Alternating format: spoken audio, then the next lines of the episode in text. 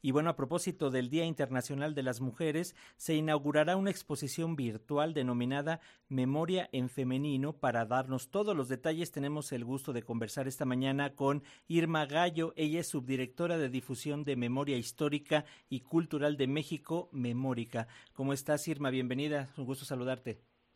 Muchas gracias, Francisco. Pues yo muy contenta de poder conversar eh, contigo y con tu auditorio acerca de esta exposición Memoria en Femenino, como bien acabas de decir. Coméntanos, Irma, por favor, de qué va esta exposición, cuál es el objetivo, de dónde surge la idea. Bueno, mira, Memoria en Femenino surge con la idea precisamente de recordar y de dialogar desde distintas perspectivas en torno a la lucha de las mujeres a lo largo del tiempo por alcanzar sus derechos fundamentales. Justo estaba escuchando la colaboración de CIMAC, eh, tiene mucho que ver con esto, con hacer memoria de lo que han sido las luchas de las mujeres a lo largo del tiempo. Eh, ahora te voy a comentar que esta exposición tiene un enfoque temático, no cronológico. Esto es muy importante. Eh, se divide en los apartados Alcemos la voz, Mujeres en pie de lucha, Unidas somos más fuertes, por el derecho a decidir y los múltiples rostros de la violencia. con el título de Mujeres en pie de lucha, la sala eh, que lleva este nombre recorre las aportaciones de cuatro luchadoras sociales fundamentales, que son Margarita Robles de Mendoza, María del Refugio Cuca García Martínez, Adela Formoso de Obregón Santa Cilia y Alaí de Fopa que muchos de tu, mucha gente de tu auditorio seguramente ha oído es hablar de Alaide de Fopa, que fue desaparecida en Guatemala. La, la sala de Alcemos la Voz, y te las estoy diciendo en desorden porque esto es otra cosa padrísima de la exposición, que la exposición se puede ver en el orden en el que quien la está viendo, quien la está visitando decida, no tiene un orden predeterminado.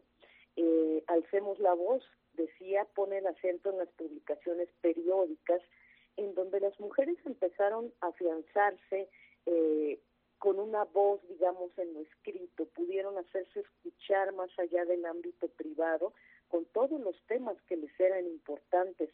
Hay una sala eh, que a mí me importa muchísimo, que me gusta mucho además, se llama Por el Derecho a Decidir, en donde se exploran temas que se suelen circunscribir exclusivamente al ámbito de lo privado, ¿no? Y que gracias a las luchas feministas han saltado a la esfera pública. Eh, por ejemplo, la maternidad, el divorcio, la sexualidad, el aborto, todos estos temas que antes se decía, bueno, no importan o son muy privados o no tienen por qué discutirse y ahora ya están en la esfera pública. Hay otra sala llamada Unidas Somos Más Fuertes, y está dedicada a distintas formas de organización que han servido a las mujeres pues para salir adelante en situaciones difíciles y que eventualmente muy poco a poco han generado cambios palpables tanto en la legislación como en las prácticas cotidianas. Y esta sala va desde las brujas y los aquelarres hasta, por ejemplo, el Partido Comunista Mexicano, el Sindicato de Costureras 19 de septiembre eh, si tú recuerdas allá con el temblor de 1985, cómo se organizaron las costureras y las madres y abuelas de Plaza de Mayo. Eh, estas eh, mujeres valerosísimas que han estado buscando a los desaparecidos de la dictadura argentina. la sala Los múltiples rostros de la violencia es muy importante, es muy triste también ver cómo distintas construcciones culturales eh, han representado el flagelo de la violencia de género.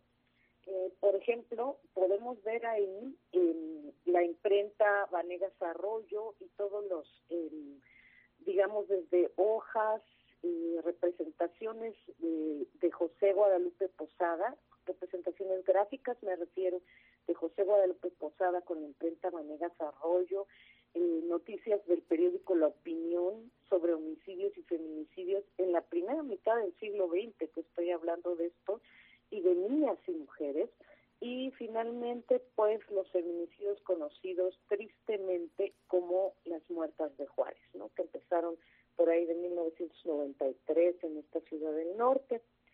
Te cuento también que la exposición, eh, la curaduría de memoria en femenino de esta exposición estuvo a cargo de Paulina Martínez. Esto es muy importante porque esto es una nueva forma de catalogación de archivos y documentos eh, relacionados con el devenir y la lucha histórica de las mujeres. Por lo general, la documentación al respecto se ha articulado desde una visión de un hombre, de los hombres, desde una visión patriarcal. Y ahora Paulina Martínez, la curadora, eh, lo hace desde esta visión de mujer, desde esta visión femenina y desde esta visión feminista, feminista, lo cual es muy importante y lo cual marca una diferencia de esta exposición a otras que se puedan ver en estos días a propósito del 8 de marzo y es una nueva forma de hacer preguntas a las fuentes, dejar de ver lo obvio, comenzar a leer entre líneas. Eh, son textos e imágenes, es lo que va a poder ver el público, que nos van a contar la historia cotidiana de las mujeres de otras épocas, de otros tiempos, de mujeres que abrieron brecha y desde sus muy particulares y muy precisos ámbitos de acción se arriesgaron, rompieron las normas, rompieron los eh, comportamientos establecidos y como te decía hace rato, marcando caminos eh, tanto en la legislación como en las prácticas cotidianas, que a mí eso me parece importantísimo, estimado Francisco. Sí, Mirma, sin duda lo que nos estás comentando es todo un trabajo eh, arduo, importante de años, de reconocer, de volver a, enaltecer el trabajo de las mujeres que han permanecido invisibilizados, que afortunadamente ya no es así, gracias al trabajo que ustedes realizan en movimientos claros, como ya lo señalabas, de el Partido Comunista, el Sindicato de Costureras, y actualmente lo podemos ver con grupos como el de las patronas allá, que trabajan con migrantes, las madres buscadoras en Sonora, es decir, en cada movimiento social hay grupo de mujeres impulsando y encabezando y que muchas veces estaban invisibilizados. Y ya se nos antoja verlo, Irma, por favor, invítanos dónde podemos eh, revisar esta exposición. No tenemos que trasladarnos desde nuestra casa, podríamos estarlo viendo. Sí, y esa es una gran ventaja para toda la gente que pues todavía no tiene muchas ganas de salir vayan al repositorio de Memórica, es memoricamexico.gov.mx a partir de mañana, mañana que es 8 de marzo, es cuando podrán recorrer libremente y todas las veces que quieran y sin pagar un solo peso esta exposición Memoria en Femenino. Repositorio digital Memórica México es Memoria en la dirección que les acabo de decir y de verdad es muy importante, ese es el trabajo de Memórica, eh, buscar en los archivos, hacer nuevas curadurías, nuevas miradas sobre los archivos, en este caso archivos que tienen que ver con la historia de las mujeres en México, en América Latina, eh, para que la gente pueda disfrutarlos ahora desde una eh, mirada femenina, como es la de la curadora Paulina Martínez que de verdad hizo un trabajo magnífico, no se lo pierdan, Francisco. Muy bien, Irma, pues Memórica con C, Memórica México, todo junto, memoricamexico.gov.mx, ya que sea 8 de marzo para conocerla y dar esos recorridos y adentrarnos más en esta historia tan nuestra. Muchísimas gracias, Irma, y vamos a permanecer en sintonía, si nos permites, para más adelante conocer cómo va la exposición y que nos recuerdes los temas que abordan. Muchas gracias, Irma. No, al contrario, Francisco, muchísimas gracias a ti, a tu auditorio, muchas gracias a todos, hasta pronto. Hasta pronto, gracias Irma. Irma Gallo es subdirectora de difusión de Memoria Histórica y Cultural de México, Memórica.